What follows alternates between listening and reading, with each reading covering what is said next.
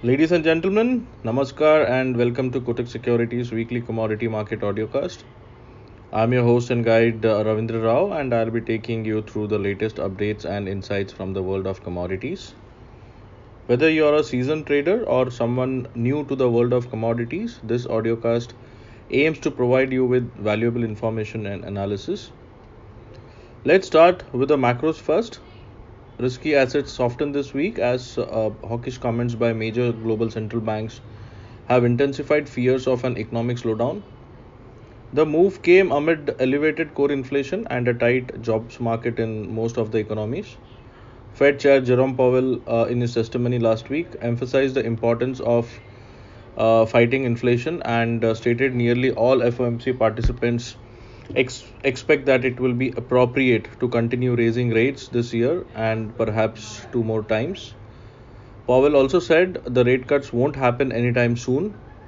This pushed the US two year treasury yields, a proxy for short term rates, near 16 year highs uh, that was touched in early March 2023. Meanwhile, the yield on UK two year bonds rose above 5% for the first time since July 2008 as investors ramped up their bets on how fast and how far the Bank of England will raise interest rates. Dollar saw a sharp rebound from a low of 101.90 to 103 as fears of further tightening of monetary policy across the globe prompted investors to reprice interest rate expectations following a pause by Federal Reserve last week. Earlier in March, interest rate swaps were pricing in almost 100 uh, basis point of rate cuts for the year as banking crisis unfolded. However, now not even a single 25 basis point rate cut is priced in for 2023. Price action is indicating a resistance in dollar index near 103.40 to 103.60 zone. A break of 101.90 on daily closing might pull it further lower towards April lows near 100.80 However, if the support holds, it might trade between 102 to 103.60 for the week. Moving to precious metals, COMEX gold prices witnessed steepest weekly decline since January 2023 as major central banks uh, kept hiking rates and uh, markets are pushing back against rate cuts later this year. Silver prices tanked more than 7%. Rising yields across the board raises the opportunity cost for holding the non-yielding bullions, which can be seen in the ETF activity. Holdings at the SPDR Gold Trust ETF has been declining over the past few weeks and has seen outflows of more than 11 tons from 941.29 tons seen in May 2023 compared with 929.7 tons as on 22nd June. The treasury yield curve is now inverted uh, more than a percentage point as markets are pricing in higher rates for the medium term.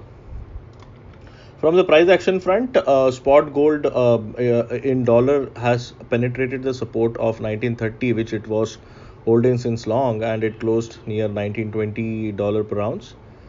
Uh, now 1930 to 34 zone, which was the support, would become the resistance, and the bears might target uh, 1880, uh, 1889 on the lower side, which is the next best support if the Bulls take it higher above 1934 to 1935, uh, then there is a chance we might see some kind of a reversal. Otherwise, it looks slightly weaker for the week.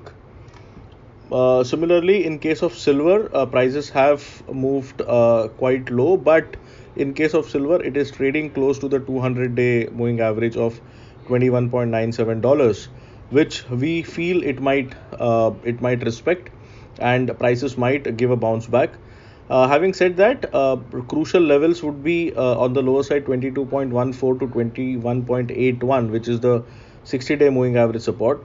So, until it is above 21.80 on a weekly closing basis, uh, there is a possibility uh, we might see some kind of a uh, bounce back in prices. But if it penetrates 21.80, then there can be further downside, otherwise, some bounce back is possible.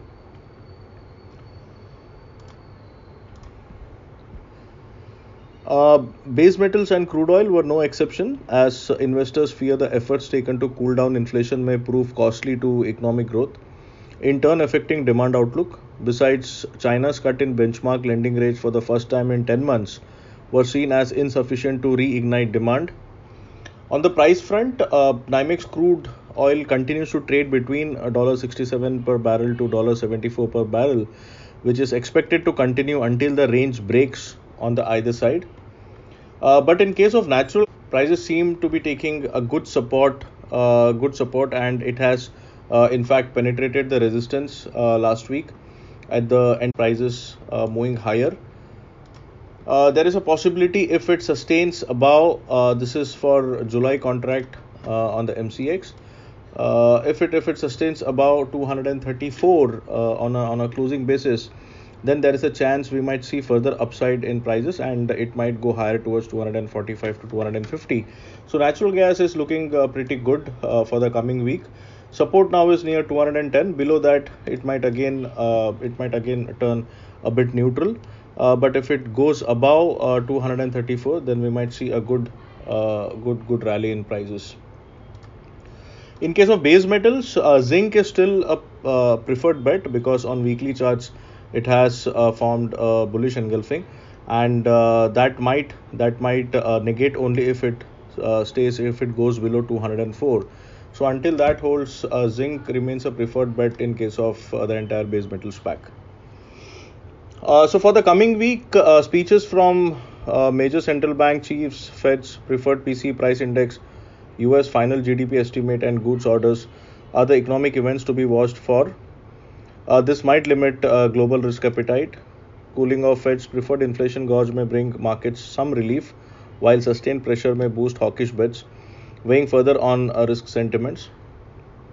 Chinese data is likely to show signs of patchy recovery, which may strengthen views that more monetary easing will be needed to recharge the slowing economy. Uh, that's all for this edition of Commodity Market Audiocast. Stay tuned uh, to our Telegram channel that brings you the latest updates from commodities trading world. Thank you for joining us. All the best and trade safe.